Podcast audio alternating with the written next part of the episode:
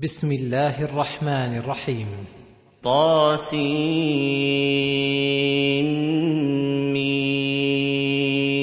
تلك آيات الكتاب المبين. تلك الآيات المستحقة للتعظيم والتفخيم.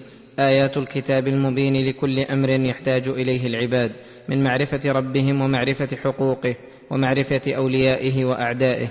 ومعرفة وقائعه وأيامه ومعرفة ثواب الأعمال وجزاء العمال فهذا القرآن قد بينها غاية التبيين وجلاها للعباد ووضحها. من جملة ما أبان قصة موسى وفرعون فإنه أبداها وأعادها في عدة مواضع وبسطها في هذا الموضع فقال نتلو عليك من نبأ موسى وفرعون بالحق لقوم يؤمنون. فإن نبأهما غريب وخبرهما عجيب لقوم يؤمنون فإليهم يساق الخطاب ويوجه الكلام حيث إن معهم من الإيمان ما يقبلون به على تدبر ذلك وتلقيه بالقبول والاهتداء بموقع العبر ويزدادون إيمانا ويقينا وخيرا إلى خيرهم وأما من عداهم فلا يستفيدون منه إلا إقامة الحجة عليهم وصانه الله عنهم وجعل بينهم وبينه حجابا أن يفقهوه فأول هذه القصة إن فرعون علا في الأرض وجعل أهلها شيعا يستضعف طائفة منهم يذبح أبناءهم ويستحيي نساءهم إنه كان من المفسدين. ان فرعون علا في الأرض في ملكه وسلطانه وجنوده وجبروته فصار من أهل العلو فيها لا من الأعلين فيها. وجعل أهلها شيعا أي طوائف متفرقة يتصرف فيهم بشهوته وينفذ فيهم ما أراد من قهره وسطوته. يستضعف طائفة منهم وتلك الطائفة هم بنو إسرائيل الذين فضلهم الله على العالمين الذين له أن يكرمهم ويجلهم ولكنه استضعفهم بحيث إنه رأى أنهم لا منعة لهم تمنعهم مما أراده فيهم فصار لا يبالي بهم ولا يهتم بشأنهم. وبلغت به الحال إلى أنه يذبح أبناءهم ويستحيي نساءهم خوفا من أن يكثروا فيغمروه في بلاده ويصير لهم الملك. إنه كان من المفسدين. إنه كان من المفسدين الذين لا قصد لهم في إصلاح الدين ولا إصلاح الدنيا وهذا من إفساده في الأرض. ونريد أن نمن على الذين استضعفوا في الأرض ونجعلهم أئمة ونجعلهم الوارثين. ونريد أن نمن على الذين استضعفوا في الأرض بأن نزيل عنهم مواد الاستضعاف ونهلك من قاومهم ونخذل من ناوأهم ونجعلهم أئمة في الدين وذلك لا يحصل مع الاستضعاف بل لا بد من تمكين في الأرض وقدرة تامة. ونجعلهم الوارثين. ونجعلهم الوارثين للأرض الذين لهم العاقبة في الدنيا قبل الآخرة. ونمكن لهم في الأرض ونري فرعون وهامان وجنودهما منهم ما كانوا يحذرون. ونمكن لهم في الأرض فهذه الأمور كلها قد تعلقت بها إرادة الله وجرت بها مشيئته. وكذلك نريد أن نري فرعون وهامان وزيره وجنودهما التي بها صالوا وجالوا وعلوا وبغوا منهم أي من هذه الطائفة المستضعفة ما كانوا يحذرون من إخراجهم من ديارهم ولذلك كانوا يسعون في قمعهم وكسر شوكتهم وتقتيل أبنائهم الذين هم محل ذلك. فكل هذا قد أراده الله وإذا أراد امرا سهل أسبابه ونهج طرقه وهذا الأمر كذلك. فإنه قدر واجرى من الأسباب التي لم يشعر بها لا أولياؤه ولا أعداؤه. ما هو سبب موصل إلى هذا المقصود. فأول ذلك وأوحينا إلى أم موسى أن أرضعيه فإذا خفت عليه فألقيه في اليم ولا تخافي ولا تحزني إنا رادوه إليك. لما أوجد الله رسوله موسى الذي جعل استنقاذ هذا الشعب الإسرائيلي على يديه وبسببه وكان في وقت تلك المخافة العظيمة التي يذبحون بها الأبناء أوحى إلى أمه أن ترضعه ويمكث عندها فإذا خفت عليه بأن أحسست أحدا تخافين عليه منه أن يوصله إليهم فألقيه في اليم. اي نيل مصر في وسط تابوت مغلق ولا تخافي ولا تحزني. إنا رادوه إليك وجاعلوه من المرسلين. فبشرها بأنه سيرده عليها وأنه سيكبر ويسلم من كيدهم ويجعله الله رسولا. وهذا من أعظم البشائر الجليلة. وتقديم هذه البشائر لأم موسى ليطمئن قلبها ويسكن روعها فإنها خافت عليه وفعلت ما أمرت به. ألقته في اليم فساقه الله تعالى حتى التقطه آل فرعون. فالتقطه آل فرعون ليكون لهم عدوا وحزنا. إن فرعون وهامان وجنودهما كانوا خاطئين. فصار من لقطهم وهم الذين باشروا وجدانه ليكون لهم عدوا وحزنا أي لتكون العاقبة والمآل من هذا الالتقاط أن يكون عدوا لهم وحزنا يحزنهم بسبب أن الحذر لا ينفع من القدر. وأن الذي خافوا منه من بني إسرائيل قيض الله أن يكون زعيمهم يتربى تحت أيديهم وعلى نظرهم وبكفالتهم. وعند التدبر والتأمل تجد في طي ذلك من المصالح لبني إسرائيل ودفع كثير من الأمور الفادحة بهم ومنع كثير من التعديات قبل رسالته بحيث إنه صار من كبار المملكة. وبالطبع إنه لا بد أن يحصل منه مدافعة عن حقوق شعبه هذا وهو ذو الهمة العالية والغيرة المتوقدة ولهذا وصلت الحال بذلك الشعب المستضعف الذي بلغ بهم الذل والإهانة إلى ما قص الله علينا بعضه أن صار بعض أفراده ينازع ذلك الشعب القاهر العالي في الأرض كما سيأتي بيانه. وهذا مقدمة للظهور فإن الله تعالى من سنته الجارية أن جعل الأمور تمشي على التدريج شيئا فشيئا ولا تأتي دفعة واحدة. وقوله إن فرعون وهامان وجنودهما كانوا خاطئين. أي فاردنا أن نعاقبهم على خطئهم ونكيدهم جزاء على مكرهم وكيدهم. فلما التقطه آل فرعون حنن الله عليه امرأة فرعون الفاضلة الجليلة المؤمنة آسية بنت مزاحم. وقالت امرأة فرعون قرة عين لي ولك لا تقتلوه عسى أن ينفعنا أو نتخذه ولدا وهم لا يشعرون. وقالت هذا الولد قرة عين لي ولك لا تقتلوه أي أبقه لنا ليقر به أعيننا ونستر به في حياتنا عسى أن ينفعنا أو نتخذه ولدا أي لا يخلو إما أن يكون بمنزلة الخدم. الذين يسعون في نفعنا وخدمتنا أو نرقيه منزلة أعلى من ذلك نجعله ولدا لنا ونكرمه ونجله. فقدر الله تعالى أنه نفع امرأة فرعون التي قالت تلك المقالة فإنه لما صار قرة عين لها وأحبته حبا شديدا فلم يزل لها بمنزلة الولد الشفيق حتى كبر ونبأه الله وأرسله فبادرت إلى الإسلام والإيمان به رضي الله عنها وأرضاها. قال الله تعالى عن هذه المراجعات والمقاولات في شأن موسى. وهم لا يشعرون. وهم لا يشعرون ما جرى به القلم ومضى به القدر من وصوله إلى ما وصل إليه. وهذا من لطفه تعالى.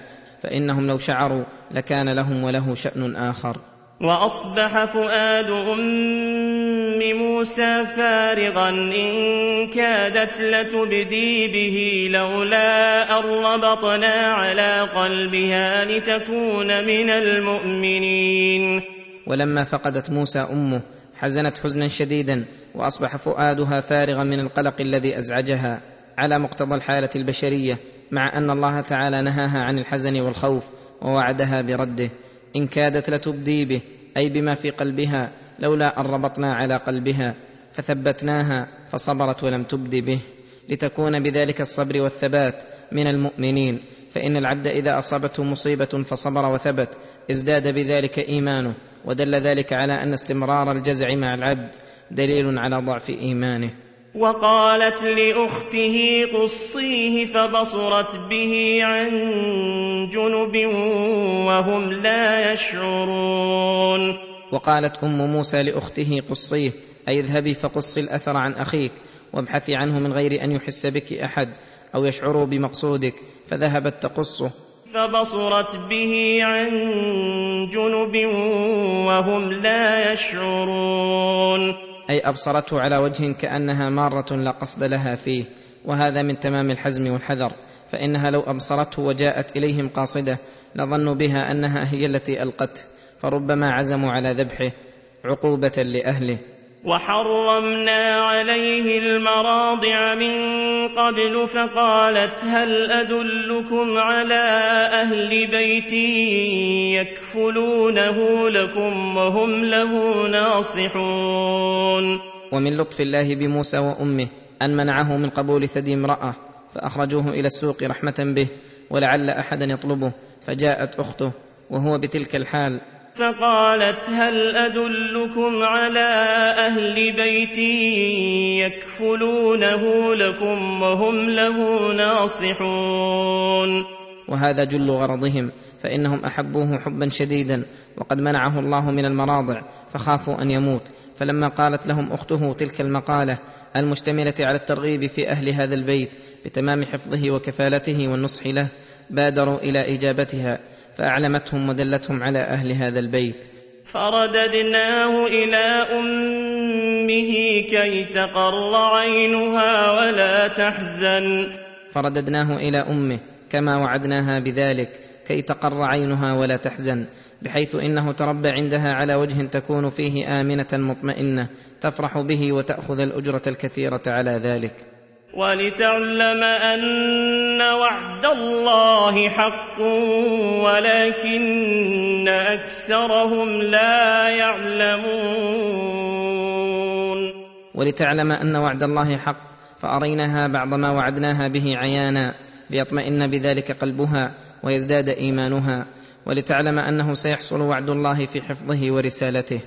ولكن أكثرهم لا يعلمون.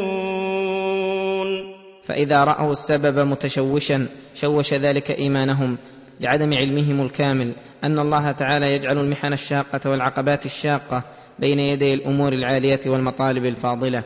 فاستمر موسى عليه الصلاة والسلام عند آل فرعون يتربى في سلطانهم ويركب مراكبهم ويلبس ملابسهم وأمه بذلك مطمئنة.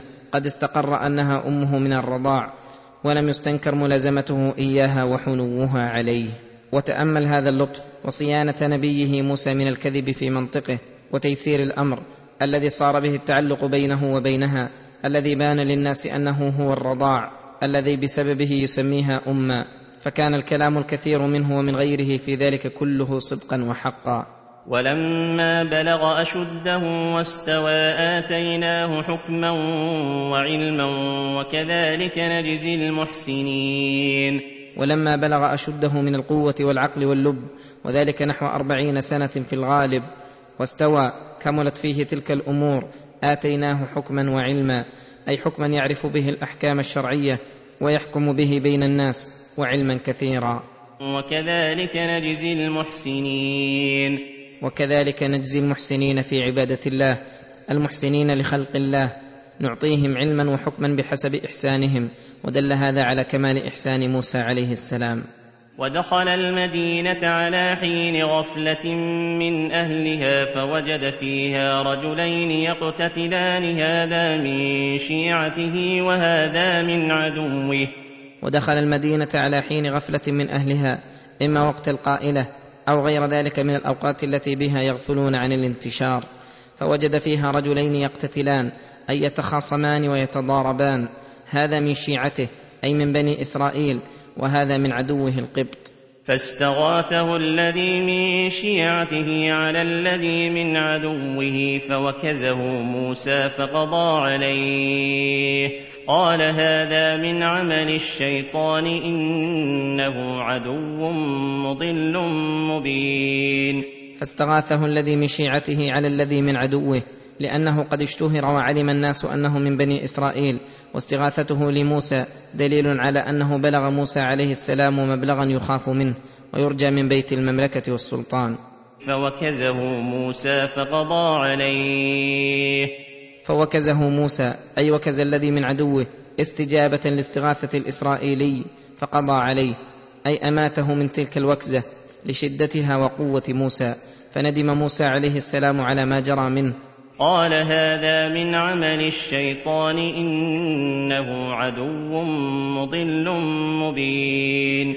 وقال هذا من عمل الشيطان أي من تزيينه ووسوسته إنه عدو مضل مبين. فلذلك أجريت ما أجريت بسبب عداوته البينة وحرصه على الإضلال. قال رب إني ظلمت نفسي فاغفر لي فغفر له إنه هو الغفور الرحيم.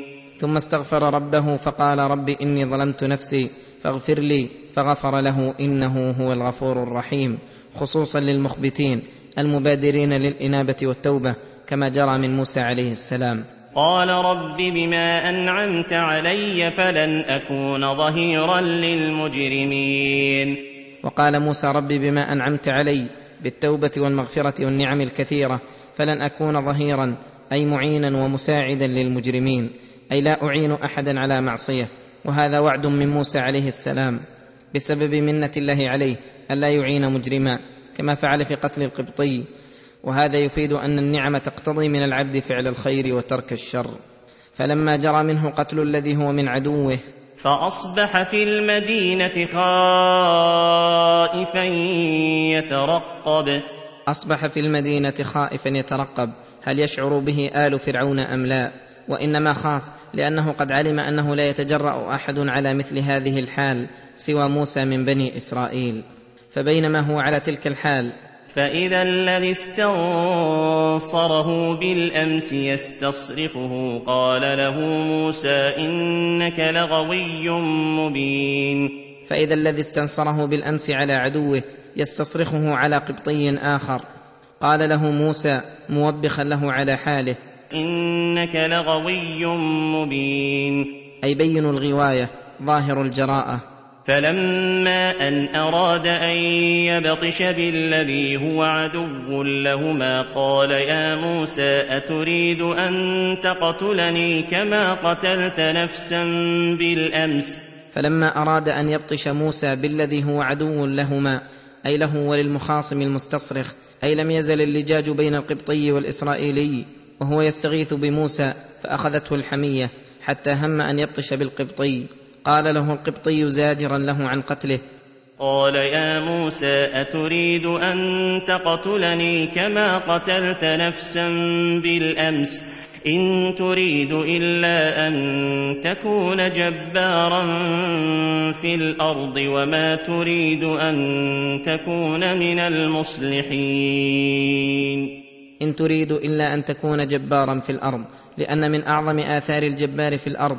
قتل النفس بغير حق. وما تريد أن تكون من المصلحين.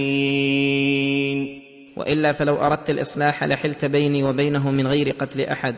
فانكف موسى عن قتله وارعوى لوعظه وزجره وشاع الخبر بما جرى من موسى في هاتين القضيتين حتى تراود ملأ فرعون وفرعون على قتله وتشاوروا على ذلك وقيض الله ذلك الرجل الناصح. وبادرهم إلى الإخبار لموسى بما اجتمع عليه رأي ملئهم فقال وجاء رجل من أقصى المدينة يسعى قال يا موسى إن الملأ يأتمرون بك ليقتلوك فاخرج إني لك من الناصحين.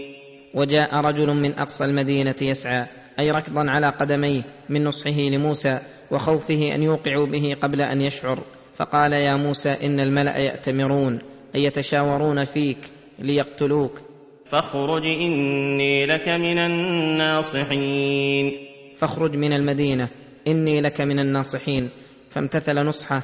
فخرج منها خائفا يترقب قال رب نجني من القوم الظالمين. فخرج منها خائفا يترقب أن يوقع به القتل ودعا الله. وقال رب نجني من القوم الظالمين فإنه قد تاب من ذنبه وفعله غضبا من غير قصد منه للقتل فتوعدهم له ظلم منهم وجراءة. ولما توجه تلقاء مدين قال عسى ربي أن يهديني سواء السبيل. ولما توجه تلقاء مدين أي قاصدا بوجهه مدين وهو جنوبي فلسطين حيث لا ملك لفرعون قال عسى ربي أن يهديني سواء السبيل أي وسط الطريق المختصر الموصل إليها بسهولة ورفق. فهداه الله سواء السبيل فوصل إلى مدين. ولما ورد ماء مدين وجد عليه أمة من الناس يسقون. وجد عليه أمة من الناس يسكون ووجد من دونهم امرأتين تذودان. قال ما خطبكما؟ قالتا لا نسقي حتى يصدر الرعاء. قالتا لا نسقي حتى يصدر الرعاء. وأبونا شيخ كبير. ولما ورد ماء مدين وجد عليه أمة من الناس يسقون مواشيهم وكانوا أهل ماشية كثيرة ووجد من دونهم أي من دون تلك الأمة امرأتين تذودان غنمهما عن حياض الناس لعجزهما عن مزاحمة الرجال وبخلهم وعدم مروءتهم عن السقي لهما. قال ما خطبكما؟ قال لهما موسى ما خطبكما؟ أي ما شأنكما بهذه الحالة؟ قالتا لا نسقي حتى يصدر الرعاء. أي قد جرت العادة أنه لا يحصل لنا سقي حتى يصدر الرعاء مواشيهم فإذا خلا لنا الجو سقينا. وأبونا شيخ كبير. أي لا قوة له على السقي فليس فينا قوة نقتدر بها ولا لنا رجال يزاحمون الرعاء. فرق لهما موسى عليه السلام ورحمهما. فسقى لهما ثم تولى إلى الظل فقال رب إني لما أنزلت إلي من خير فقير. فسقى لهما غير طالب منهما الأجرة ولا له قصد غير وجه الله تعالى.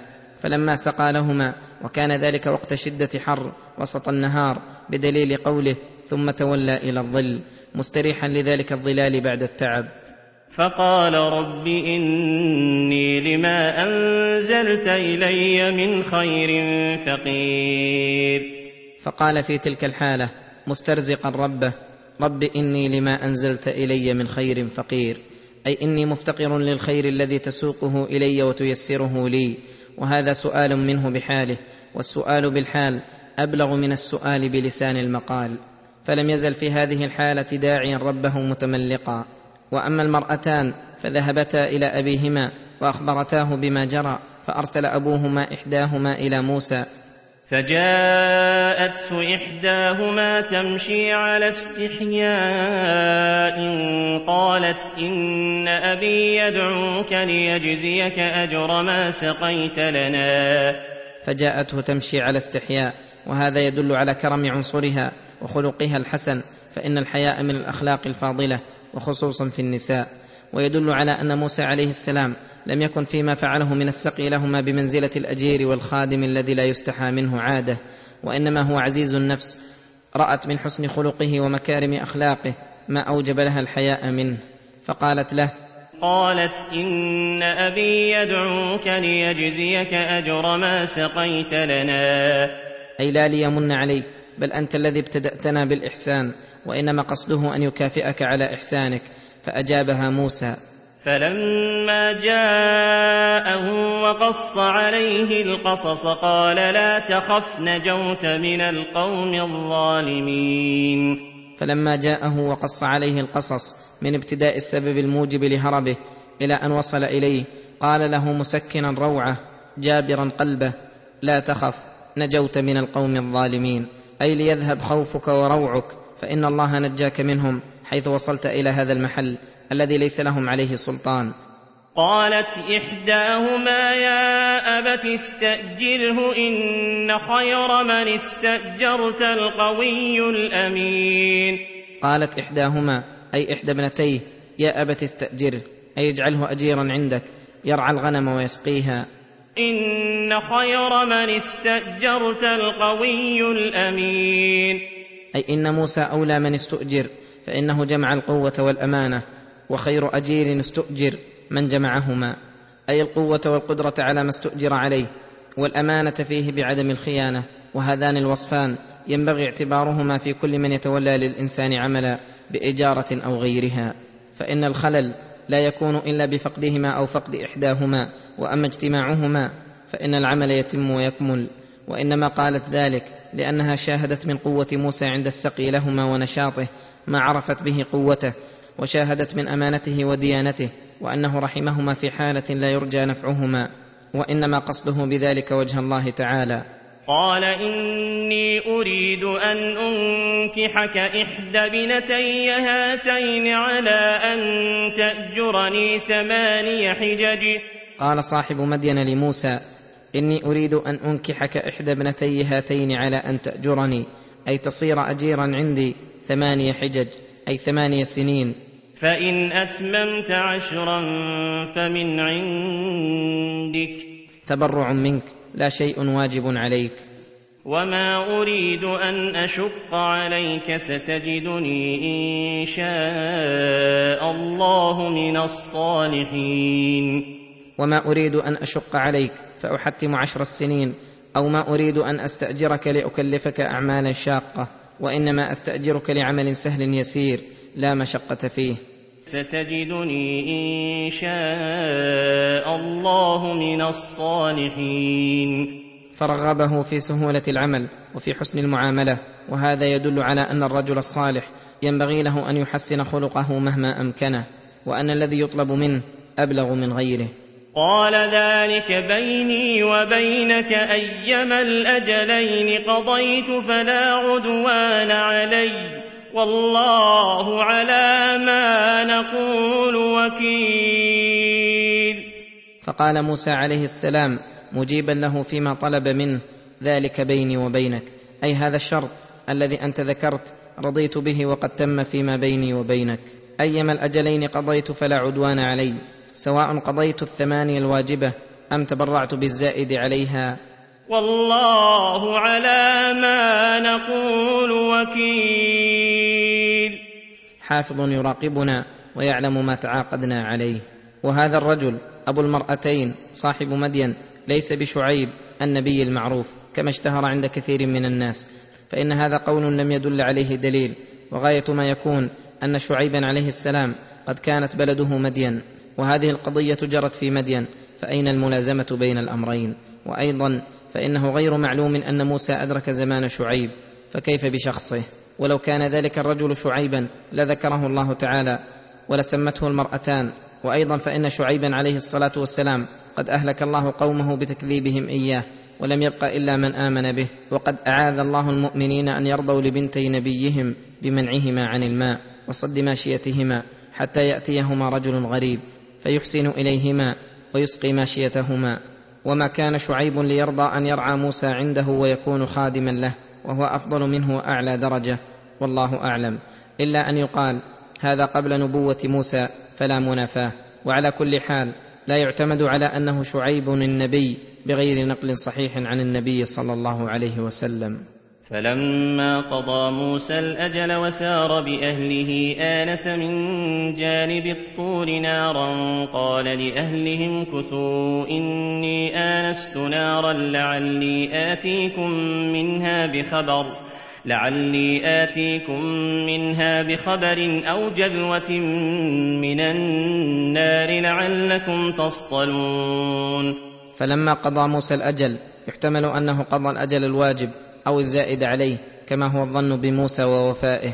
اشتاق إلى الوصول إلى أهله ووالدته وعشيرته ووطنه وعلم من طول المدة أنهم قد تناسوا ما صدر منه سار بأهله قاصدا مصر آنس أي أبصر من جانب الطور نارا. قال لأهلهم كثوا إني آنست نارا. لعلي آتيكم منها بخبر أو جذوة من النار لعلكم تصطلون وكان قد اصابهم البرد وتاهوا الطريق فلما أتاها نودي من شاطئ الوادي الأيمن في البقعة المباركة من الشجرة أن يا موسى أن يا موسى إني أنا الله رب العالمين وأن ألق عصاك. فلما أتاها نودي يا موسى إني أنا الله رب العالمين فأخبره بألوهيته وربوبيته ويلزم من ذلك أن يأمره بعبادته وتألهه كما صرح به في الآية الأخرى فاعبدني وأقم الصلاة لذكري وأن ألق عصاك فألقاها فلما رآها تهتز كأنها جان ولا مدبرا ولم يعقب. يا موسى أقبل ولا تخف إنك من الآمنين. فلما رآها تهتز تسعى سعيا شديدا ولها صورة مهيلة كأنها جان. ذكر الحيات العظيم ولى مدبرا ولم يعقب ان يرجع لاستيلاء الروع على قلبه. فقال الله له يا موسى أقبل ولا تخف إنك من الآمنين. وهذا أبلغ ما يكون في التأمين وعدم الخوف فإن قوله أقبل يقتضي الأمر بإقباله ويجب عليه الامتثال ولكن قد يكون إقباله وهو لم يزل الأمر المخوف فقال ولا تخف أمر له بشيئين إقباله وألا يكون في قلبه خوف ولكن يبقى احتمال. وهو أنه قد يقبل وهو غير خائف ولكن لا تحصل له الوقاية والأمن من المكروه. فقال إنك من الآمنين. فحينئذ اندفع المحذور من جميع الوجوه فأقبل موسى عليه السلام غير خائف ولا مرعوب بل مطمئنا واثقا بخبر ربه. قد ازداد إيمانه وتم يقينه. فهذه آية أراه الله إياها قبل ذهابه إلى فرعون ليكون على يقين تام فيكون أجرأ له وأقوى وأصلب. ثم أراه الآية الأخرى فقال أسلك يدك في جيبك تخرج بيضاء من غير سوء واضم إليك جناحك من الرهب. أسلك يدك أي أدخلها في جيبك تخرج بيضاء من غير سوء فسلكها وأخرجها كما ذكره الله تعالى. واضمم إليك جناحك من الرهب أي ضم جناحك وهو عضدك إلى جنبك يزول عنك الرهب والخوف. فذلك برهانان من ربك إلى فرعون وملئه إنهم كانوا قوما فاسقين. فذلك انقلاب العصا حيه وخروج اليد بيضاء من غير سوء برهانان من ربك أي حجتان قاطعتان من الله إلى فرعون وملئه. إنهم كانوا قوما فاسقين. فلا يكفيه مجرد الإنذار وأمر الرسول إياهم بل لا بد من الآيات الباهرة. إن نفعت. قال رب إني قتلت منهم نفسا فأخاف أن يقتلون. فقال موسى عليه السلام معتذرا من ربه وسائلا له المعونة على ما حمله وذاكرا له الموانع التي فيه ليزيل ربه ما يحذره منها. رب إني قتلت منهم نفسا أي فأخاف أن يقتلون. وأخي هارون هو أفصح مني لسانا فأرسله معي ردا فأرسله معي رد ان يصدقني إني أخاف أن يكذبون. وأخي هارون هو أفصح مني لسانا فأرسله معي ردءا أي معاونا ومساعدا يصدقني فإنه مع تضافر الأخبار يقوى الحق فأجابه الله إلى سؤاله فقال قال سنشد عضدك بأخيك ونجعل لكما سلطانا فلا يصلون إليكما بآياتنا أنتما ومن اتبعكما الغالبون. سنشد عضدك بأخيك أي نعاونك به ونقويك. ثم أزال عنه محذور القتل فقال ونجعل لكما سلطانا أي تسلطا وتمكنا من الدعوة بالحجة. والهيبة الإلهية من عدوهما لهما. فلا يصلون إليكما. وذلك بسبب آياتنا وما دلت عليه من الحق وما أزعجت به من بشرها ونظر إليها فهي التي بها حصل لكم السلطان واندفع بها عنكم كيد عدوكم وصارت لكم أبلغ من الجنود أولي العدد والعدد. بآياتنا أنتما ومن اتبعكما الغالبون. وهذا وعد لموسى في ذلك الوقت وهو وحده فريد. وقد رجع إلى بلده بعدما كان شريدا. فلم تزل الأحوال تتطور والأمور تنتقل حتى أنجز الله له موعوده ومكنه من العباد والبلاد وصار له ولأتباعه الغلبة والظهور. فذهب موسى برسالة ربه فلما جاءهم موسى بآياتنا بينات قالوا ما هذا إلا سحر مفترى. قالوا ما هذا إلا سحر مفترى وما سمعنا بهذا في آبائنا الأولين. فلما جاءهم موسى بآياتنا بينات واضحات الدلالة على ما قاله لهم ليس فيها قصور ولا خفاء. قالوا على وجه الظلم والعلو والعناد. ما هذا إلا سحر مفترى. كما قال فرعون في تلك الحالة التي ظهر فيها الحق. واستعلى على الباطل واضمحل الباطل. وخضع له الرؤساء العارفون حقائق الأمور. إنه لكبيركم الذي علمكم السحر. هذا وهو الذكي غير الزكي الذي بلغ من المكر والخداع والكيد ما قصه الله علينا. وقد علم ما أنزل هؤلاء إلا رب السماوات والأرض ولكن الشقاء غالب. وما سمعنا بهذا في آبائنا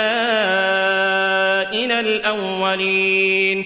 وقد كذبوا في ذلك فإن الله أرسل يوسف عليه السلام قبل موسى كما قال تعالى ولقد جاءكم يوسف من قبل بالبينات فما زلتم في شك مما جاءكم به حتى إذا هلك قلتم لن يبعث الله من بعده رسولا. وقال موسى ربي أعلم بمن جاء بالهدى من عنده ومن تكون له عاقبة الدار إنه لا يفلح الظالمون. وقال موسى حين زعموا الذي جاءهم به سحر وضلال وان ما هم عليه هو الهدى ربي أعلم بمن جاء بالهدى من عنده ومن تكون له عاقبة الدار.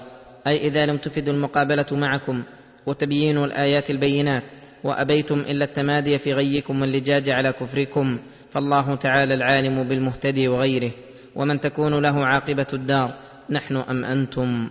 إنه لا يفلح الظالمون.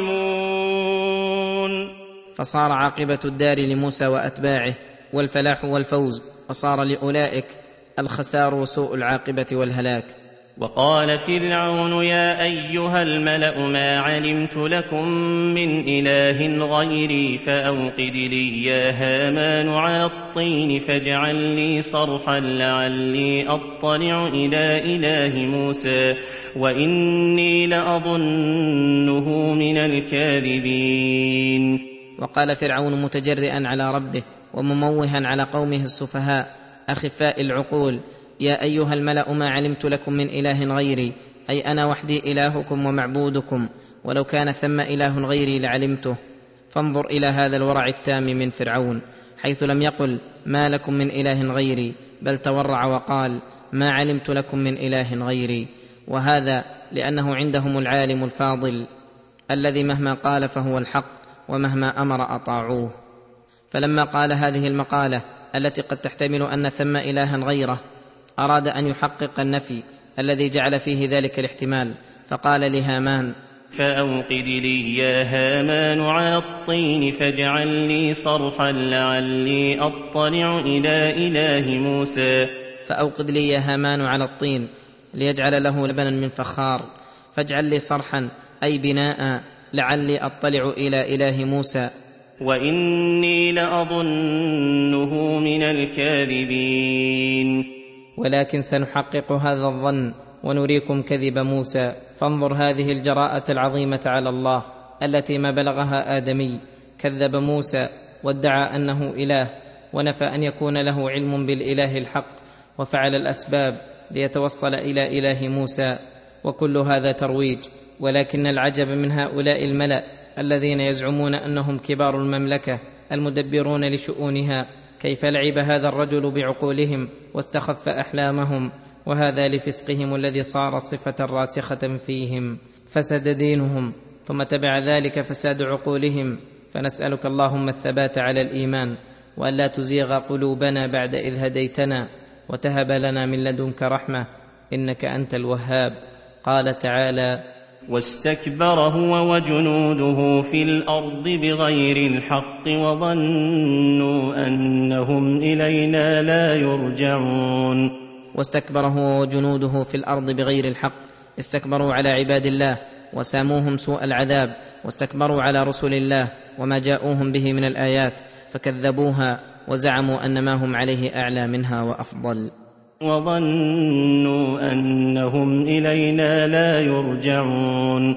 فلذلك تجرأوا وإلا فلو علموا أو ظنوا أنهم يرجعون إلى الله لما كان منهم ما كان. فأخذناه وجنوده فنبذناهم في اليم فانظر كيف كان عاقبة الظالمين. فأخذناه وجنوده عندما استمر عنادهم وبغيهم فنبذناهم في اليم. فانظر كيف كان عاقبة الظالمين. كانت أشر العواقب وأخسرها. عاقبة أعقبتها العقوبة الدنيوية المستمرة المتصلة بالعقوبة الأخروية. وجعلناهم أئمة يدعون إلى النار. أي جعلنا فرعون وملأه من الأئمة الذين يقتدى بهم ويمشى خلفهم إلى دار الخزي والشقاء. ويوم القيامة لا ينصرون. ويوم القيامة لا ينصرون من عذاب الله فهم أضعف شيء عن دفعه عن أنفسهم وليس لهم من دون الله من ولي ولا نصير. وأتبعناهم في هذه الدنيا لعنة ويوم القيامة. وأتبعناهم في هذه الدنيا لعنة أي وأتبعناهم زيادة في عقوبتهم وخزيهم في الدنيا لعنة يلعنون. ولهم عند الخلق الثناء القبيح والمقت والذم وهذا أمر مشاهد فهم أئمة الملعونين في الدنيا ومقدمتهم. ويوم القيامة هم من المقبوحين. ويوم القيامة هم من المقبوحين المبعدين المستقذرة أفعالهم الذين اجتمع عليهم مقت الله ومقت خلقه ومقت أنفسهم. ولقد اتينا موسى الكتاب من بعد ما اهلكنا القرون الاولى بصائر للناس بصائر للناس وهدى ورحمه لعلهم يتذكرون ولقد اتينا موسى الكتاب وهو التوراه من بعد ما اهلكنا القرون الاولى الذين كان خاتمتهم في الاهلاك العام فرعون وجنوده وهذا دليل على أنه بعد نزول التوراة انقطع الهلاك العام وشرع جهاد الكفار بالسيف.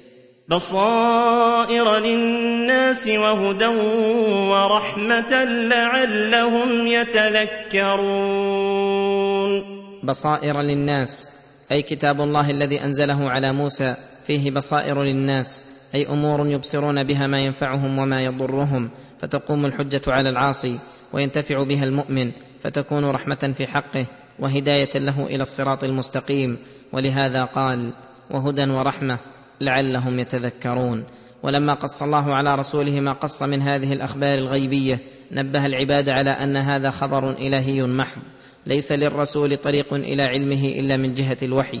ولهذا قال وما كنت بجانب الغربي إذ قضينا إلى موسى الأمر وما كنت من الشاهدين وما كنت بجانب الغربي أي بجانب الطور الغربي وقت قضائنا لموسى الأمر وما كنت من الشاهدين على ذلك حتى يقال إنه وصل إليك من هذا الطريق.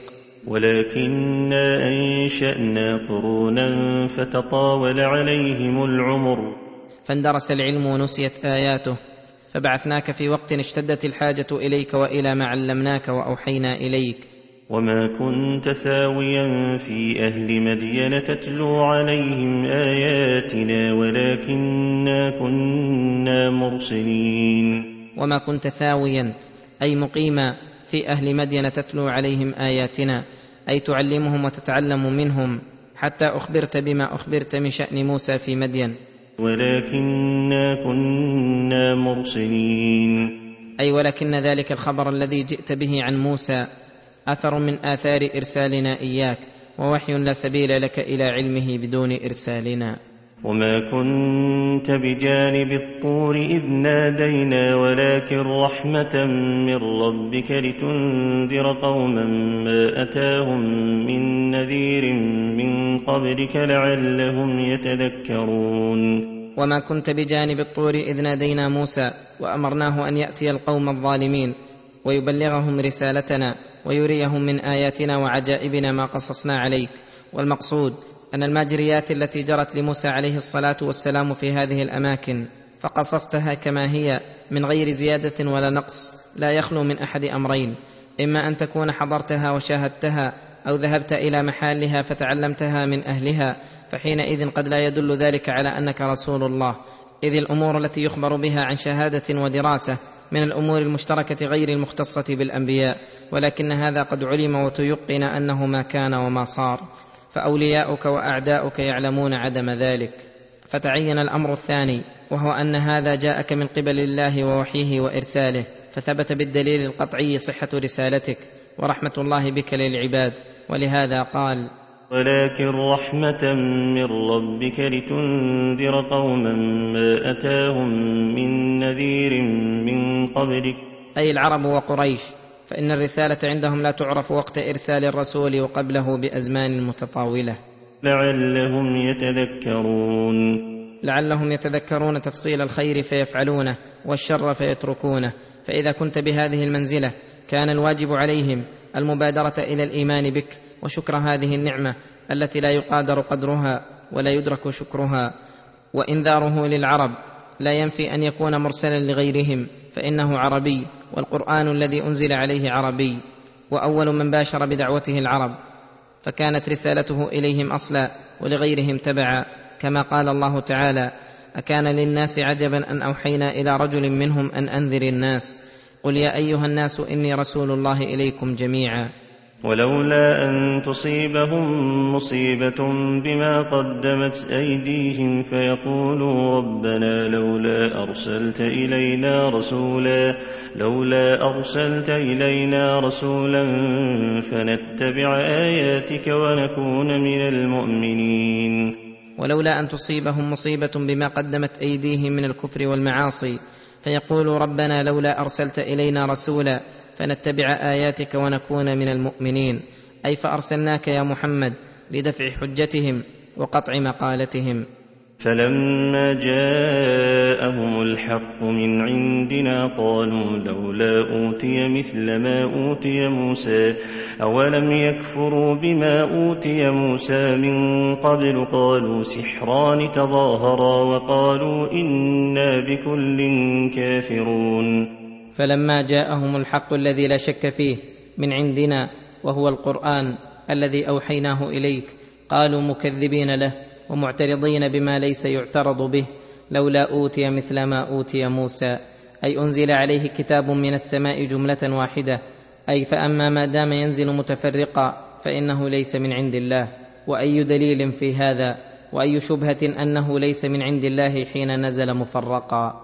بل من كمال هذا القرآن واعتناء الله بمن أنزل عليه أن نزل متفرقا ليثبت الله به فؤاد رسوله ويحصل زيادة الإيمان للمؤمنين ولا يأتونك بمثل إلا جئناك بالحق وأحسن تفسيرا وأيضا فإن قياسهم على كتاب موسى قياس قد نقضوه فكيف يقيسونه على كتاب كفروا به ولم يؤمنوا ولهذا قال أولم يكفروا بما أوتي موسى من قبل قالوا سحران تظاهرا وقالوا إنا بكل كافرون قالوا سحران تظاهرا أي القرآن والتوراة تعاونا في سحرهما وإضلال الناس وقالوا أنا بكل كافرون.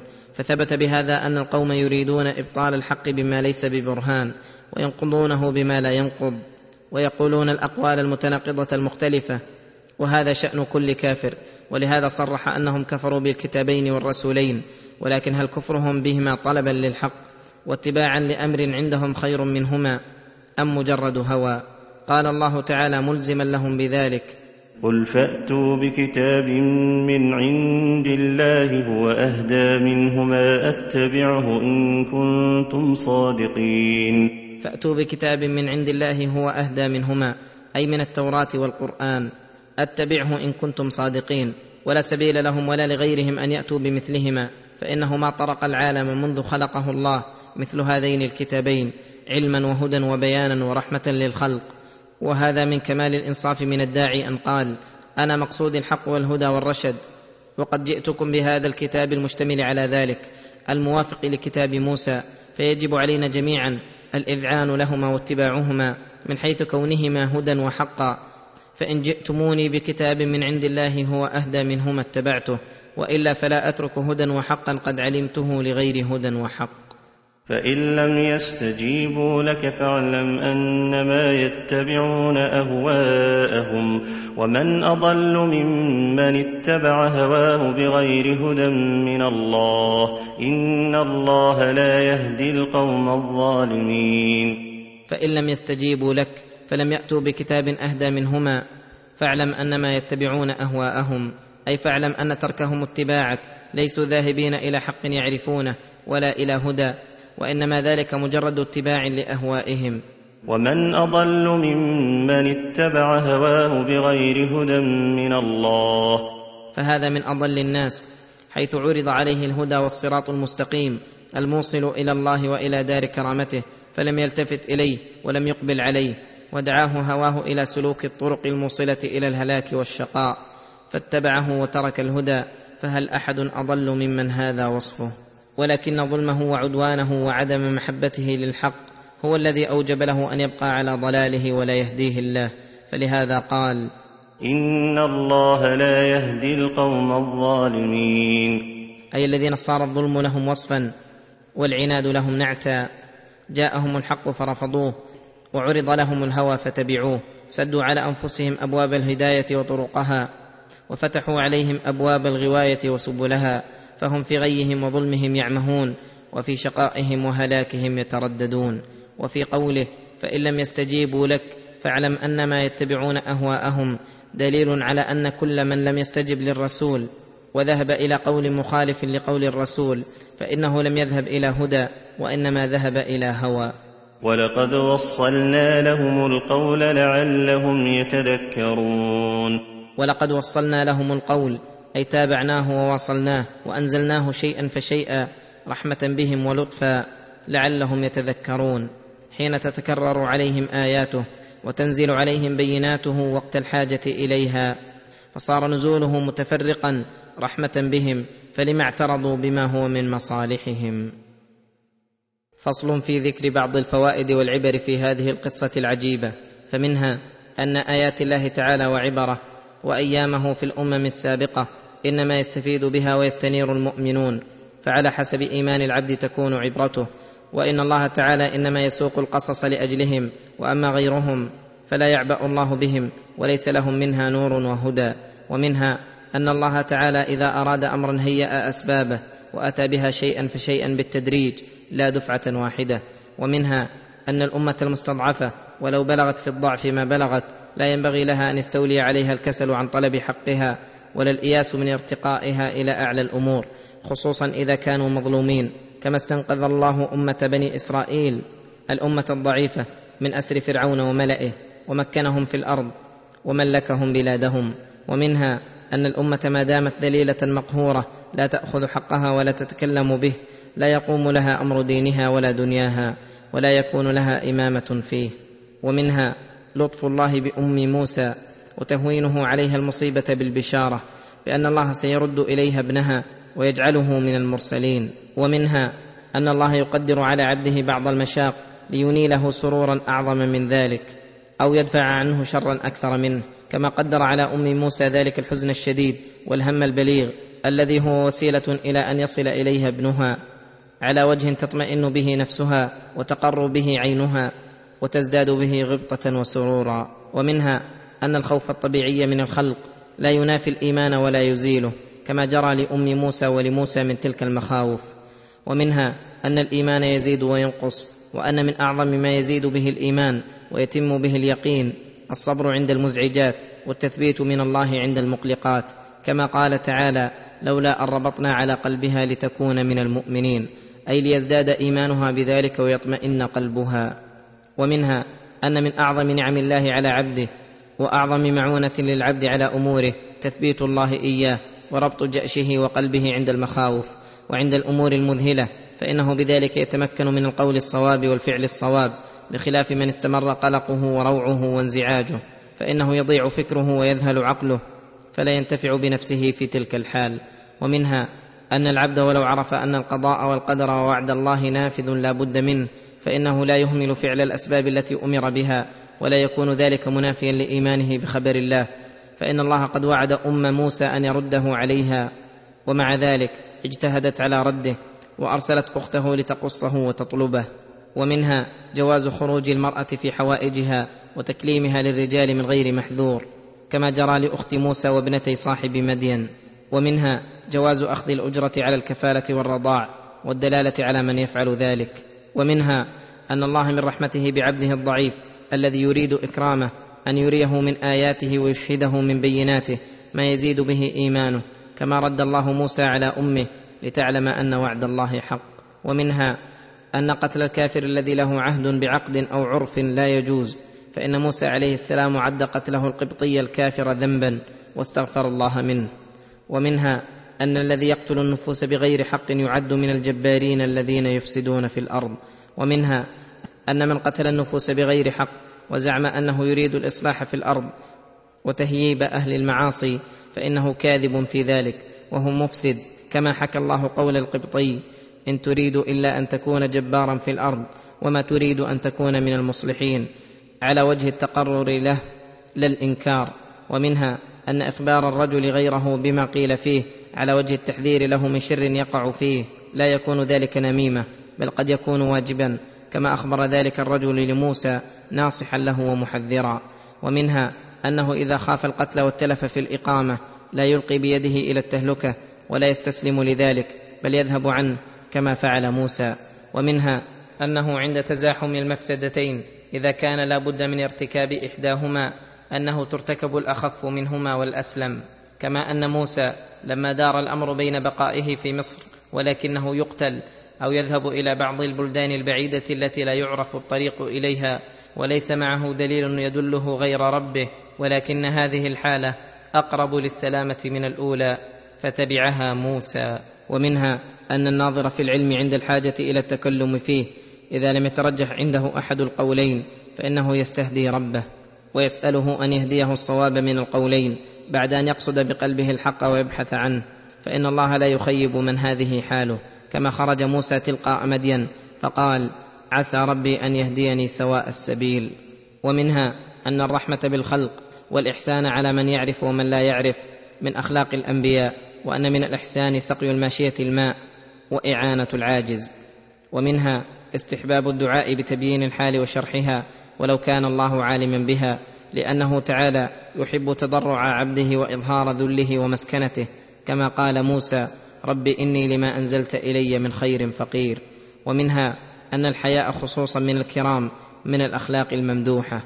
ومنها المكافأة على الإحسان لم يزل دأب الأمم السابقين.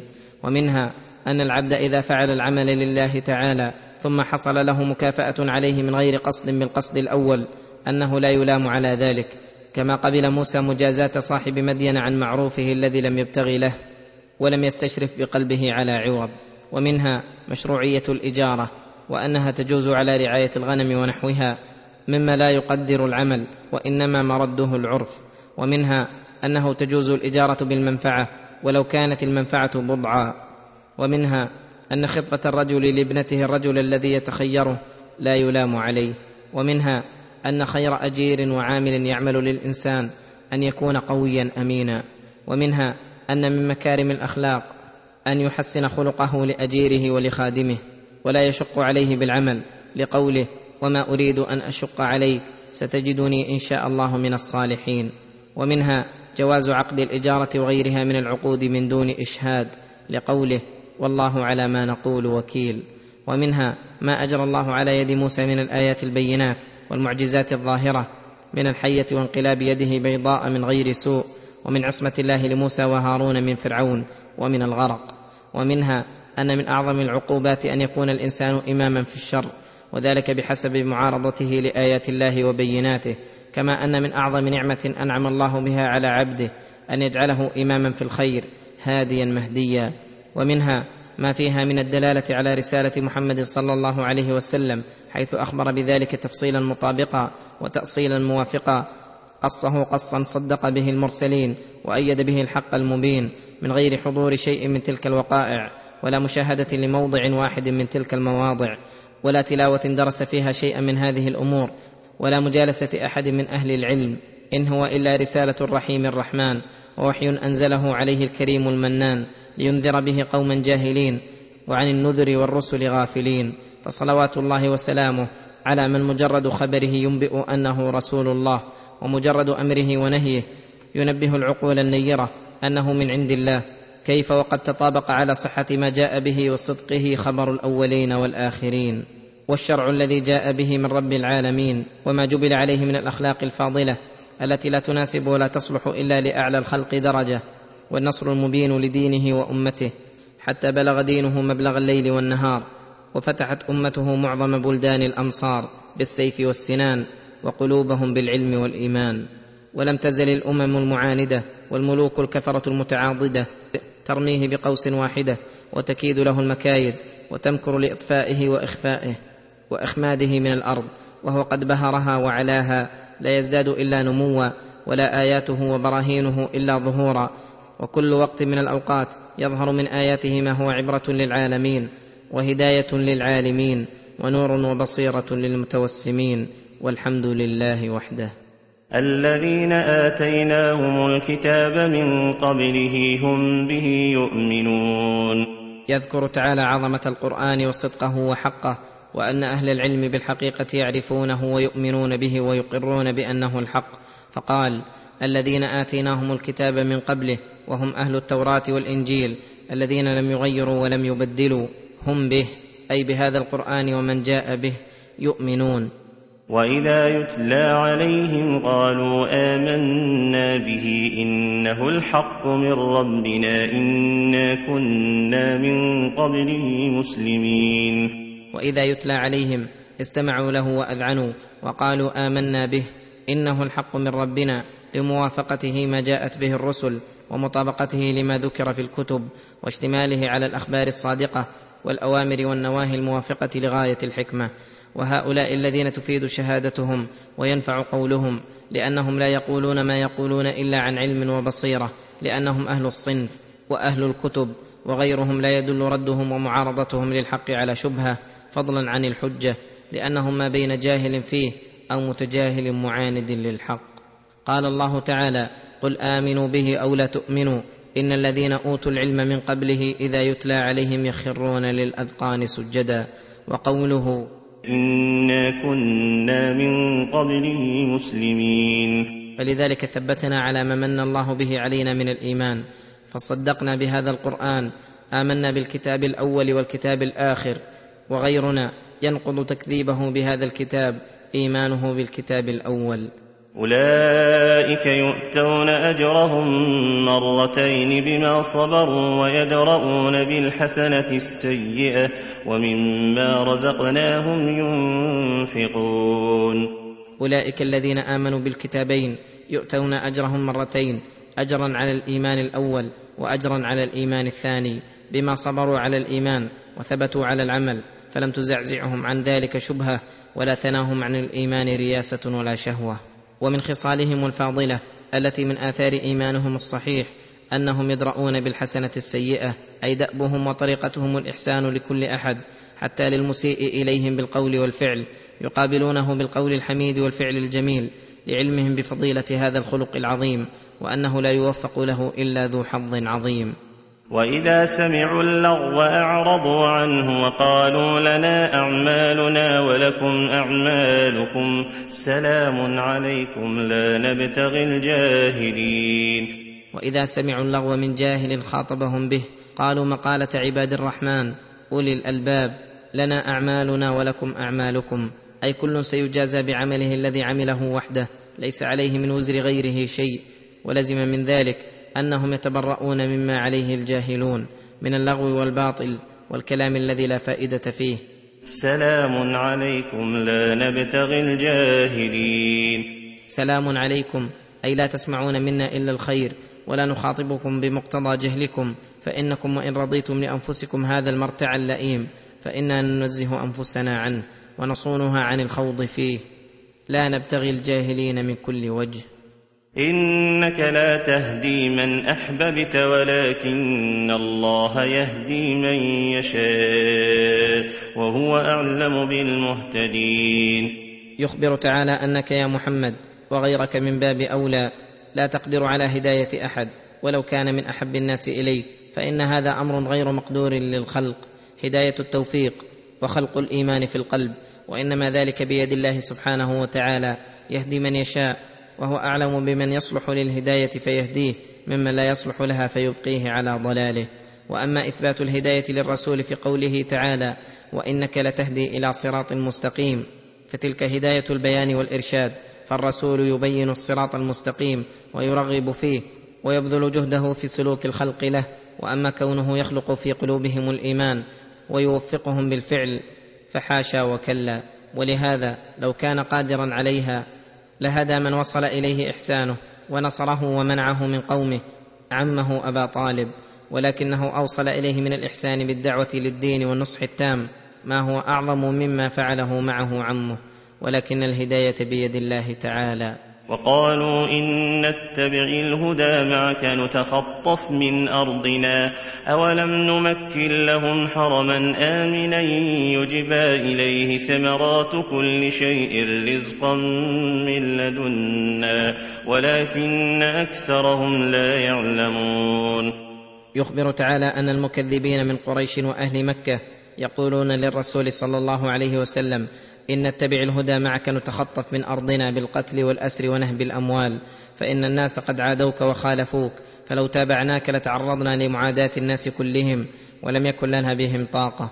وهذا الكلام منهم يدل على سوء الظن بالله تعالى وأنه لا ينصر دينه ولا يعلي كلمته بل يمكن الناس من أهل دينه فيسومونهم سوء العذاب وظنوا أن الباطل سيعلو على الحق.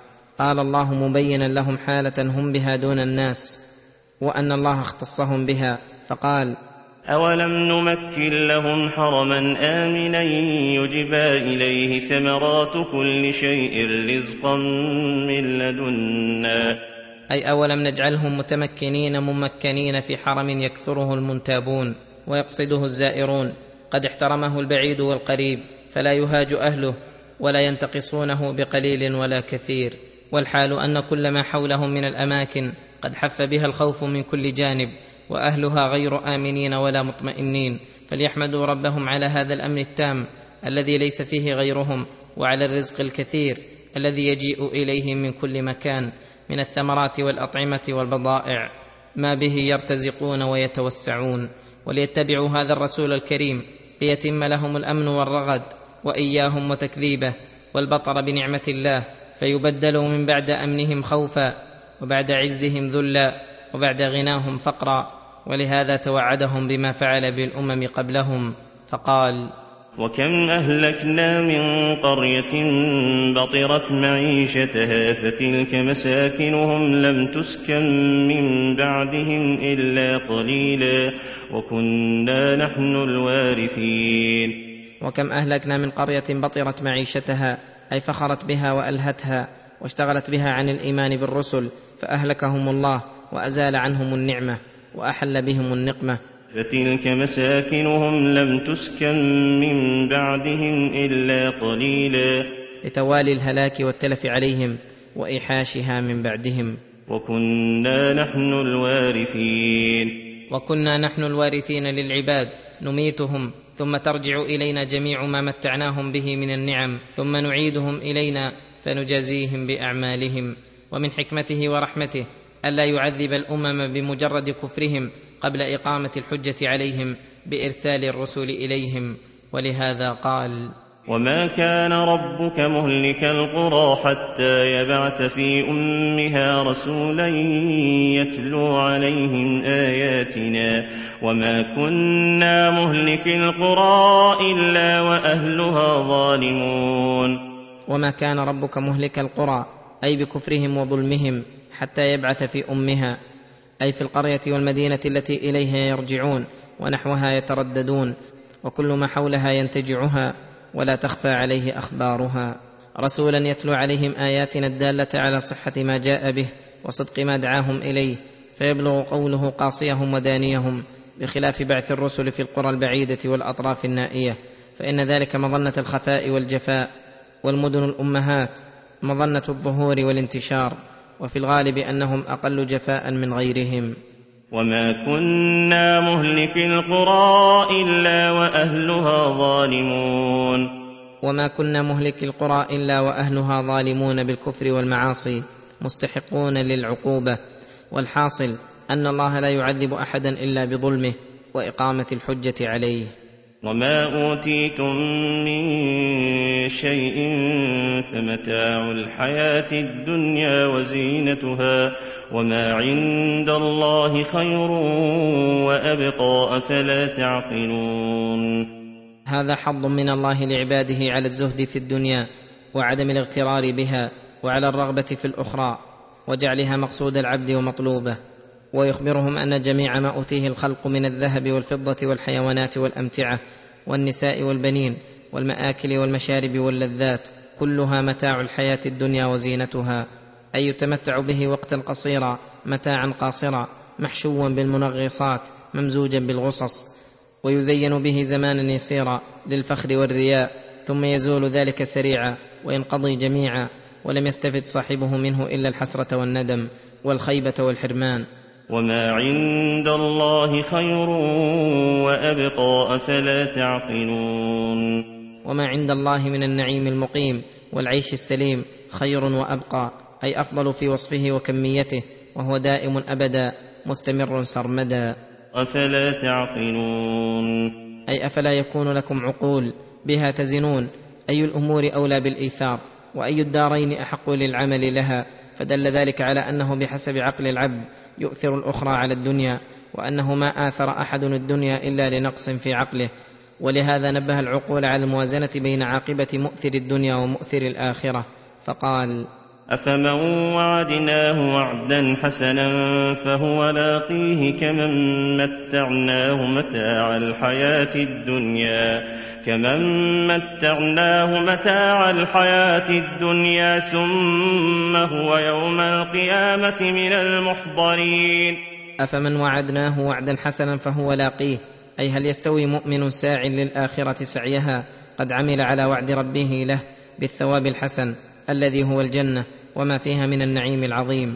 فهو لاقيه من غير شك ولا ارتياب لأنه وعد من كريم صادق الوعد لا يخلف الميعاد. لعبد قام بمرضاته وجانب سخطه. كمن متعناه متاع الحياة الدنيا. فهو يأخذ فيها ويعطي ويأكل ويشرب ويتمتع كما تتمتع البهائم. قد اشتغل بدنياه عن آخرته ولم يرفع بهدى الله رأسا ولم ينقد للمرسلين. فهو لا يزال كذلك لا يتزود من دنياه إلا الخسار والهلاك. ثم هو يوم القيامة من المحضرين. ثم هو يوم القيامة من المحضرين للحساب وقد علم أنه لم يقدم خيرا لنفسه وإنما قدم جميع ما يضره وانتقل إلى دار الجزاء بالأعمال فما ظنكم إلى ما يصير إليه وما تحسبون ما يصنع به. فليختر العاقل لنفسه ما هو أولى بالاختيار وأحق الأمرين بالإيثار. ويوم يناديهم فيقول أين شركائي الذين كنتم تزعمون. هذا إخبار من الله تعالى عما يسأل عنه الخلائق يوم القيامة وأنه يسألهم عن أصول الأشياء وعن عبادة الله وإجابة رسله فقال ويوم يناديهم أي ينادي من اشركوا به شركاء يعبدونهم ويرجون نفعهم ودفع الضرر عنهم فيناديهم ليبين لهم عجزها وضلالهم فيقول أين شركائي وليس لله شريك؟ ولكن ذلك بحسب زعمهم وافترائهم. ولهذا قال الذين كنتم تزعمون فأين هم بذواتهم؟ وأين نفعهم؟ وأين دفعهم؟ ومن المعلوم أنه يتبين لهم في تلك الحال أن الذي عبدوه ورجوه باطل مضمحل في ذاته وما رجوا منه فيقرون على أنفسهم بالضلالة والغواية. ولهذا قال الذين حق عليهم القول ربنا هؤلاء الذين أغوينا أغويناهم كما غوينا تبرأنا إليك ما كانوا إيانا يعبدون قال الذين حق عليهم القول الرؤساء والقادة في الكفر والشر مقرين بغوايتهم وإغوائهم ربنا هؤلاء التابعون الذين أغوينا أغويناهم كما غوينا. أي كلنا قد اشترك في الغواية وحق عليه كلمة العذاب. تبرأنا إليك ما كانوا إيانا يعبدون. تبرأنا إليك من عبادتهم. أي نحن براء منهم ومن عملهم. ما كانوا إيانا يعبدون. وإنما كانوا يعبدون الشياطين. وقيل ادعوا شركاءكم فدعوهم فلم يستجيبوا لهم ورأوا العذاب ورأوا العذاب لو أنهم كانوا يهتدون. وقيل لهم ادعوا شركاءكم على ما أملتم فيهم من النفع فأمروا بدعائهم في ذلك الوقت الحرج الذي يضطر فيه العابد إلى من عبده. فدعوهم لينفعوهم أو يدفعوا عنهم من عذاب الله من شيء فلم يستجيبوا لهم فعلم الذين كفروا أنهم كانوا كاذبين مستحقين للعقوبة. ورأوا العذاب لو أنهم كانوا يهتدون. ورأوا العذاب الذي سيحل بهم عيانا بأبصارهم بعدما كانوا مكذبين به منكرين له. لو أنهم كانوا يهتدون أي لما حصل عليهم ما حصل وهدوا إلى صراط الجنة كما اهتدوا في الدنيا ولكن لم يهتدوا فلم يهتدوا. ويوم يناديهم فيقول ماذا أجبتم المرسلين؟ هل صدقتموهم واتبعتموهم أم كذبتموهم وخالفتموهم؟ فعميت عليهم الأنباء يومئذ فهم لا يتساءلون. أي لم يحيروا عن هذا السؤال جوابا ولم يهتدوا إلى الصواب. ومن المعلوم أنه لا ينجي في هذا الموضع إلا التصريح بالجواب الصحيح المطابق لأحوالهم من أننا أجبناهم بالإيمان والانقياد ولكن لما علموا تكذيبهم لهم وعنادهم لأمرهم لم ينطقوا بشيء ولا يمكن أن يتساءلوا ويتراجعوا بينهم في ماذا يجيبون به ولو كان كذبا. فأما من تاب وآمن وعمل صالحا فعسى أن يكون من المفلحين. لما ذكر تعالى سؤال الخلق عن معبودهم وعن رسلهم ذكر الطريق الذي ينجو به العبد من عقاب الله تعالى وأنه لا نجاة إلا لمن اتصف بالتوبة من الشرك والمعاصي وآمن بالله فعبده وآمن برسله فصدقهم وعمل صالحا متبعا فيه للرسل. فعسى أن يكون من المفلحين. فعسى أن يكون من جمع هذه الخصال من المفلحين الناجحين بالمطلوب الناجين من المرهوب فلا سبيل إلى الفلاح بدون هذه الأمور. وربك يخلق ما يشاء ويختار. ما كان لهم الخيرة سبحان الله. سبحان الله وتعالى عما يشركون. وربك يعلم ما تكن صدورهم وما يعلنون وهو الله لا إله إلا هو له الحمد في الأولى والآخرة وله الحكم وإليه ترجعون. هذه الآيات فيها عموم خلقه لسائر المخلوقات ونفوذ مشيئته بجميع البريات وانفراده باختيار من يختاره ويختصه من الأشخاص والأوامر والأزمان والأماكن وأن أحدا ليس له من الأمر والاختيار شيء وأن الله تعالى منزه عن كل ما يشركون به من الشريك والظهير والعوين والولد والصاحبة ونحو ذلك مما أشرك به المشركون وأنه العالم بما اكنته الصدور وما أعلنوه وأنه وحده المعبود المحمود في الدنيا والآخرة على ما له من صفات الجلال والجمال وعلى ما أسداه إلى خلقه من الإحسان والإفضال وأنه هو الحاكم في الدارين. في الدنيا بالحكم القدري الذي أثره جميع ما خلق وذرأ والحكم الديني الذي أثره جميع الشرائع والأوامر والنواهي وفي الآخرة يحكم بحكمه القدري والجزائي. ولهذا قال وإليه ترجعون. فيجازي كل منكم بعمله من خير وشر. قل ارايتم ان جعل الله عليكم الليل سرمدا إلى يوم القيامه من اله غير الله ياتيكم بضياء افلا تسمعون قل ارايتم ان جعل الله عليكم النهار سرمدا إلى يوم القيامه من إله غير الله يأتيكم بليل تسكنون فيه أفلا تبصرون ومن رحمته جعل لكم الليل والنهار لتسكنوا فيه ولتبتغوا من فضله ولعلكم تشكرون. هذا امتنان من الله على عباده يدعوهم به إلى شكره والقيام بعبوديته وحقه. أنه جعل لهم من رحمته النهار ليبتغوا من فضل الله وينتشروا لطلب أرزاقهم ومعايشهم في ضيائه والليل ليهدأوا فيه ويسكنوا وتستريح أبدانهم وأنفسهم من تعب التصرف في النهار فهذا من فضله ورحمته بعباده فهل أحد يقدر على شيء من ذلك؟ فلو جعل عليكم الليل سرمدا إلى يوم القيامة من إله غير الله يأتيكم بضياء أفلا تسمعون مواعظ الله وآياته سماع فهم وقبول وانقياد ولو جعل عليكم النهار سرمدا إلى يوم القيامة من إله غير الله يأتيكم بليل تسكنون فيه. أفلا تبصرون مواقع العبر ومواضع الآيات فتستنير بصائركم وتسلكوا الطريق المستقيم. وقال في الليل أفلا تسمعون؟ وفي النهار أفلا تبصرون؟ لأن سلطان السمع أبلغ في الليل من سلطان البصر وعكسه النهار. وفي هذه الآيات تنبيه إلى أن العبد ينبغي له أن يتدبر نعم الله عليه ويتبصر فيها ويقيسها بحال عدمها فإنه إذا وازن بين حالة وجودها وبين حالة عدمها تنبه عقله لمواضع المنة بخلاف من جرى مع العوائد ورأى أن هذا أمر لم يزل مستمرا ولا يزال وعمي قلبه عن الثناء على الله بنعمه ورؤية افتقاره إليها في كل وقت فإن هذا لا يحدث له فكرة شكرا ولا ذكرا.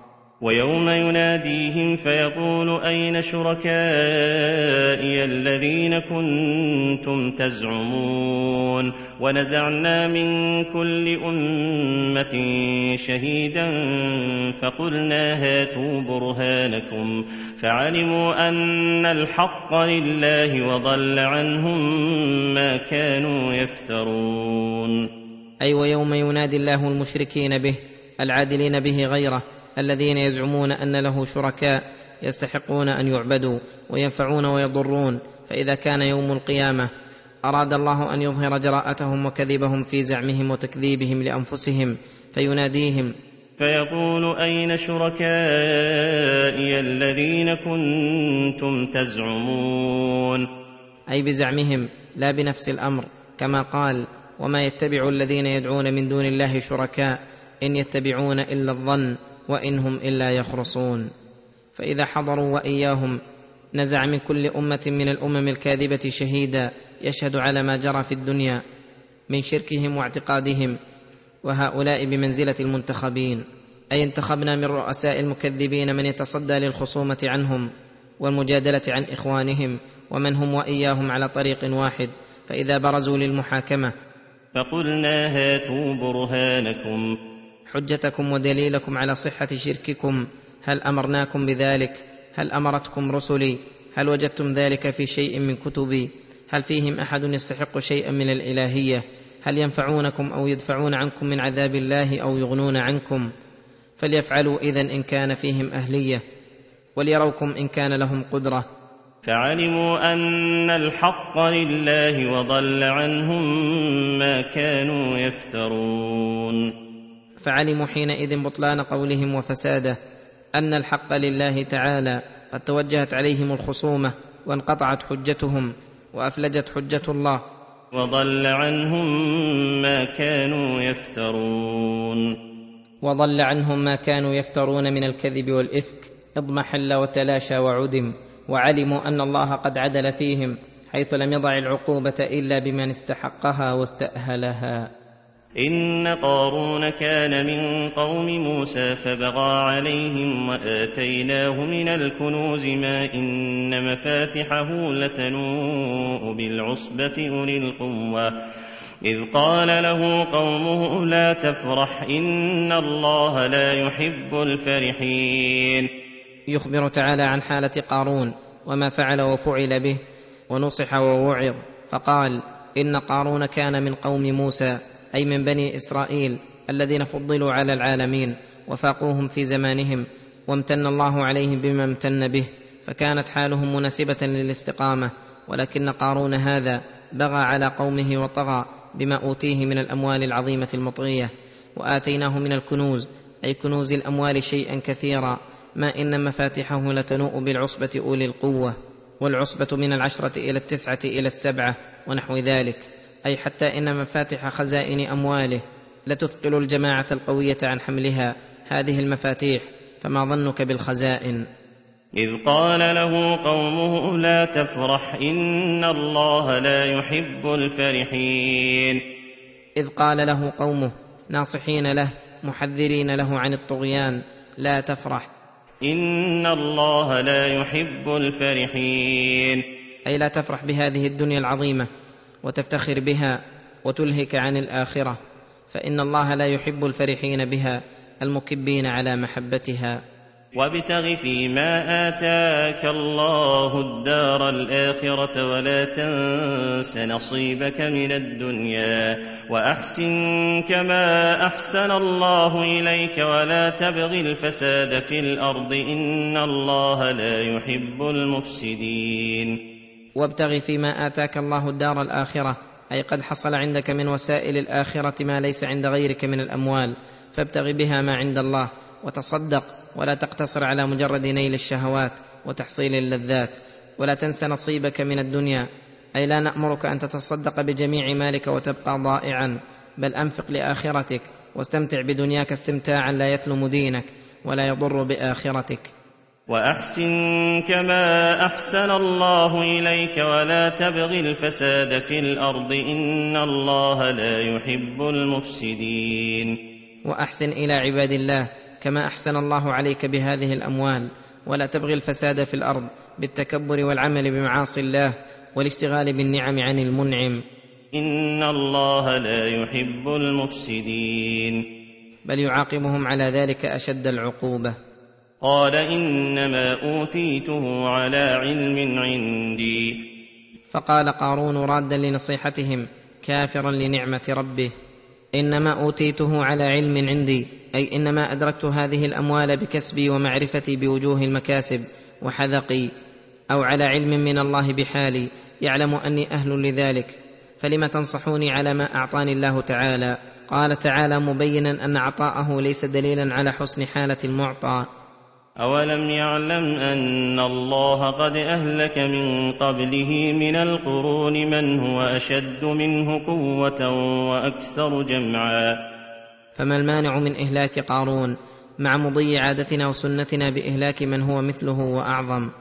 إذ فعل ما يوجب الهلاك.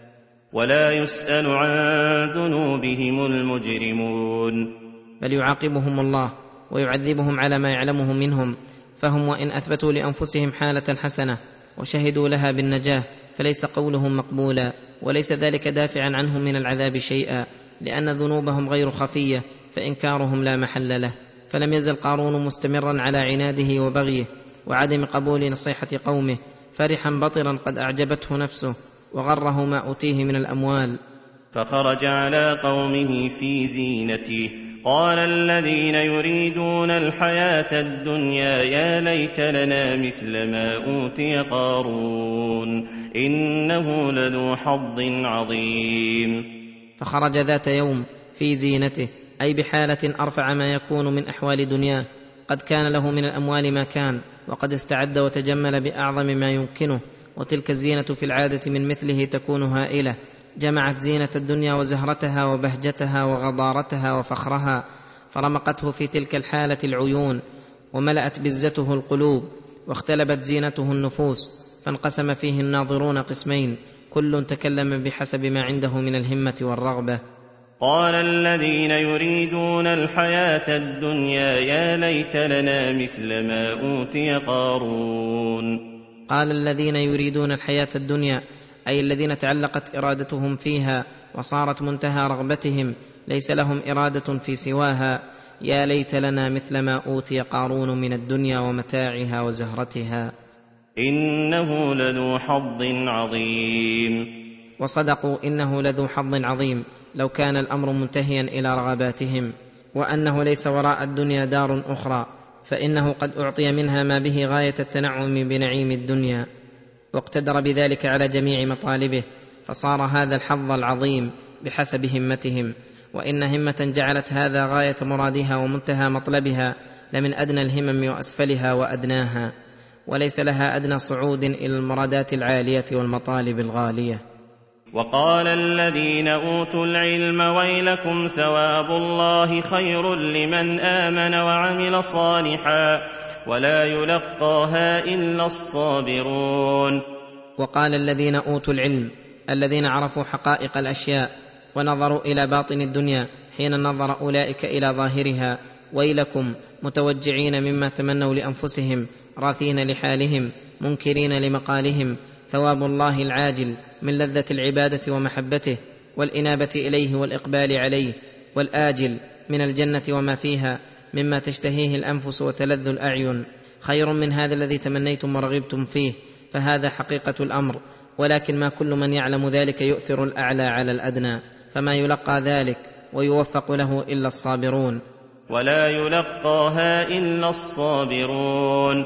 الذين حبسوا أنفسهم على طاعة الله وعن معصيته وعلى أقداره المؤلمة وصبروا على جواذب الدنيا وشهواتها أن تشغلهم عن ربهم وأن تحول بينهم وبين ما خلقوا له فهؤلاء الذين يؤثرون ثواب الله على الدنيا الفانية. فلما انتهت بقارون حالة البغي والفخر وزينت الدنيا عنده وكثر بها إعجابه بغته العذاب.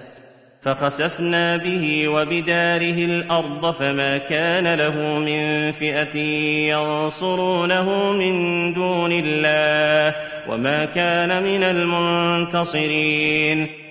فخسفنا به وبداره الأرض جزاء من جنس عمله فكما رفع نفسه على عباد الله أنزله الله أسفل سافلين هو وما اغتر به من داره وأثاثه ومتاعه فما كان له من فئة أي جماعة وعصبة وخدم وجنود ينصرونه من دون الله. وما كان من المنتصرين. أي جاءه العذاب فما نصر ولا انتصر. وأصبح الذين تمنوا مكانه بالأمس يقولون ويك ان الله يبسط الرزق لمن يشاء من عباده ويقدر لولا أمن الله علينا لخسف بنا ويكأنه لا يفلح الكافرون. وأصبح الذين تمنوا مكانه بالأمس أي الذين يريدون الحياة الدنيا الذين قالوا يا ليت لنا مثل ما أوتي قارون يقولون متوجعين ومعتبرين وخائفين من وقوع العذاب بهم ويكأن الله يبسط الرزق لمن يشاء من عباده ويقدر. أي يضيق الرزق على من يشاء؟ فعلمنا حينئذ أن بسطه لقارون ليس دليلا على خير فيه وأننا غالطون في قولنا إنه لذو حظ عظيم. لولا أمن الله علينا لخسف بنا ويكأنه لا يفلح الكافرون. لولا أمن الله علينا فلم يعاقبنا على ما قلنا فلولا فضله ومنته لخسف بنا فصار هلاك قارون عقوبة له وعبرة وموعظة لغيره. حتى إن الذين غبطوه سمعت كيف ندموا وتغير فكرهم الأول. ويكانه لا يفلح الكافرون. أي لا في الدنيا ولا في الآخرة. تلك الدار الآخرة نجعلها للذين لا يريدون علوا في الأرض ولا فسادا والعاقبة للمتقين. لما ذكر تعالى قارون وما أوتيه من الدنيا وما صارت إليه عاقبة أمره وأن أهل العلم قالوا ثواب الله خير لمن آمن وعمل صالحا رغب تعالى في الدار الآخرة وأخبر بالسبب الموصل إليها فقال تلك الدار الآخرة التي أخبر الله بها في كتبه وأخبرت بها رسله التي قد جمعت كل نعيم واندفع عنها كل مكدر ومنغص. نجعلها دارا وقرارا للذين لا يريدون علوا في الأرض ولا فسادا. أي ليس لهم إرادة فكيف العمل للعلو في الأرض على عباد الله؟ والتكبر عليهم وعلى الحق ولا فسادا وهذا شامل لجميع المعاصي. فإذا كانوا لا إرادة لهم في العلو في الأرض والإفساد لزم من ذلك أن تكون إرادتهم مصروفة إلى الله وقصدهم الدار الآخرة وحالهم التواضع لعباد الله والانقياد للحق والعمل الصالح. وهؤلاء هم المتقون الذين لهم العاقبة ولهذا قال والعاقبة للمتقين. والعاقبة أي حالة الفلاح والنجاح التي تستقر وتستمر لمن اتقى الله تعالى وغيرهم وإن حصل لهم بعض الظهور والراحة فإنه لا يطول وقته ويزول عن قريب. وعلم من هذا الحصر في الآية الكريمة أن الذين يريدون العلو في الأرض أو الفساد ليس لهم في الدار الآخرة نصيب ولا لهم منها نصيب. من جاء بالحسنة فله خير منها ومن جاء بالسيئة فلا يجزى الذين عملوا السيئات إلا ما كانوا يعملون.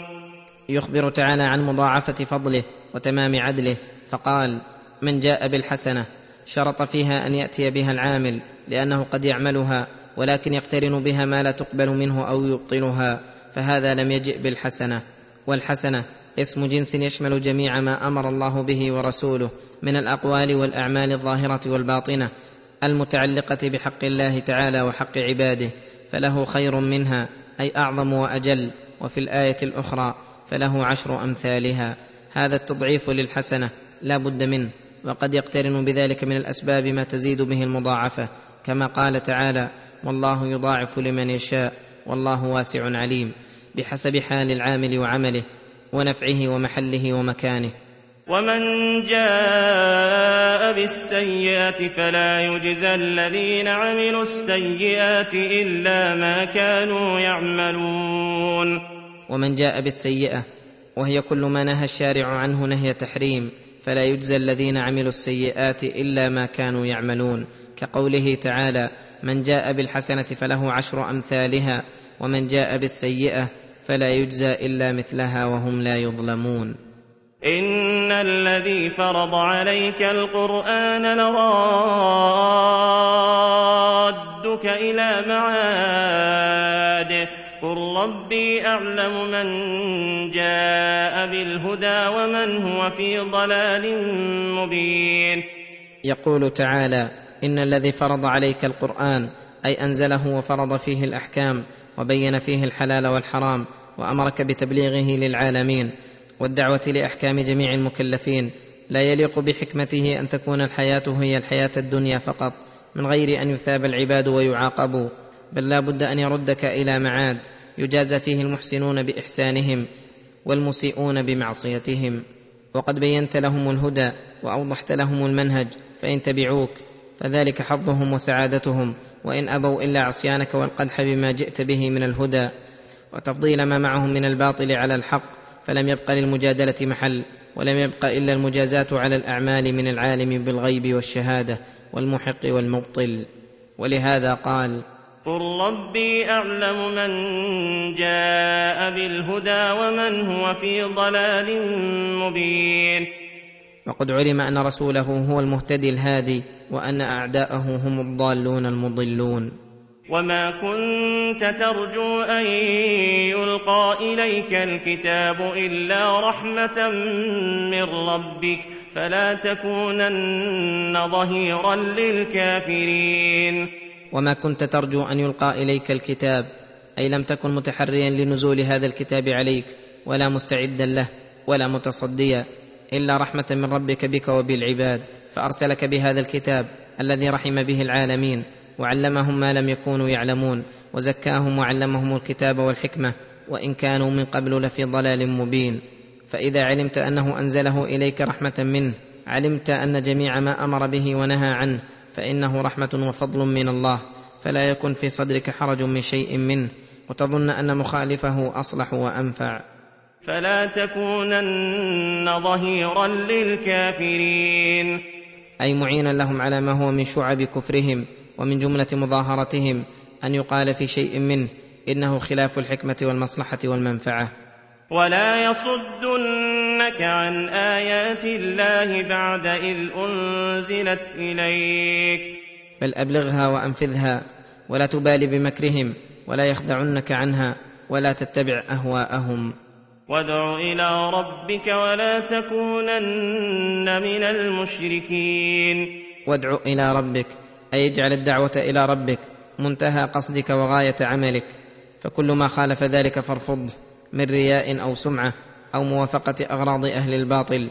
فإن ذلك داع إلى الكون معهم ومساعدتهم على أمرهم ولهذا قال ولا تكونن من المشركين. لا في شركهم ولا في فروعه وشعبه التي هي جميع المعاصي. ولا تدع مع الله إلها آخر لا إله إلا هو كل شيء هالك إلا وجهه له الحكم وإليه ترجعون. ولا تدع مع الله إلها آخر بل أخلص لله عبادتك فإنه لا إله إلا هو فلا أحد يستحق أن يؤله ويحب ويعبد إلا الله الكامل الباقي. كل شيء هالك إلا وجهه. الذي كل شيء هالك إلا وجهه. وإذا كان كل شيء هالكا مضمحلا سواه فعبادة الهالك الباطل باطلة ببطلان غايتها وفساد نهايتها. له الحكم وإليه ترجعون. له الحكم في الدنيا والآخرة وإليه لا إلى غيره ترجعون. فإذا كان ما سوى الله باطلا هالكا والله هو الباقي الذي لا إله إلا هو وله الحكم في الدنيا والآخرة. وإليه مرجع الخلائق كلهم يجازيهم بأعمالهم. تعين على من له عقل أن يعبد الله وحده لا شريك له ويعمل لما يقربه ويدنيه ويحذر من سخطه وعقابه. وأن يقدم على ربه غير تائب ولا مقلع عن خطئه وذنوبه.